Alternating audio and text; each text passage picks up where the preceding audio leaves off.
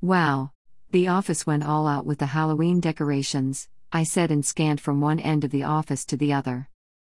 Fake blood streamed down cubicle walls, and mechanical spiders and other creatures I couldn't even imagine crawled along the walls and ceiling. What decorations? Ava said as she squinted in the direction I looked. But the. I pointed to a particularly gruesome pile of bones in the corner, pieces of what looked like rotting flesh still clung to the pile. I whipped my head as the sound of a howl and then a scream tore through one of the adjacent offices, muffled only by the cheap industrial walls. Ava's confusion turned to a sneer. It's Halloween, Grace, not April Fools, she murmured and stomped off in the direction of her desk. I just gaped at her, not really sure why she would play this kind of game. Why she would pretend she couldn't see the signs of death, hear the screaming. I could even smell it, the metallic tang of blood and rot. I gagged a little as every sense seemed to intensify. The blood turned a deeper red and the howls rattled my teeth. Why would the office go to such extreme lengths without telling anyone in advance or even having a party planned? I almost wondered the thought aloud but bit down on my lip to keep silent. I turned to the fake blood trailing down the outside of the closest cubicle. That will stain, I thought again as I reached out to touch it. Thick and warm. It was actually warm and coated the tips of my fingers. I tried to wipe it back onto the fabric on an unstained part of the cubicle wall, but the blood was sticky. It clung to my hands and wouldn't come off.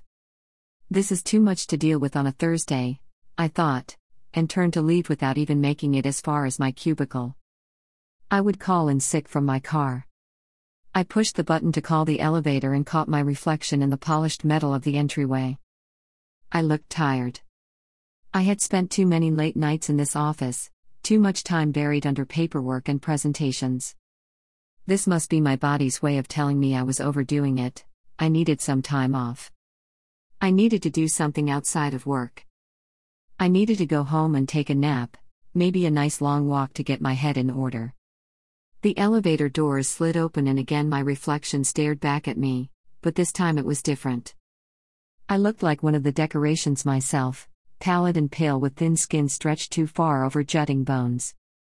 My hair was dank and dirty and clung to my face. However, it was my colorless lips that made my blood run cold. They were silently mouthing something, puckering out, stretching thin and pursing together. I was enthralled for a moment and couldn't look away. As my reflection repeated the same motions again, then a third time, I finally realized what she was saying.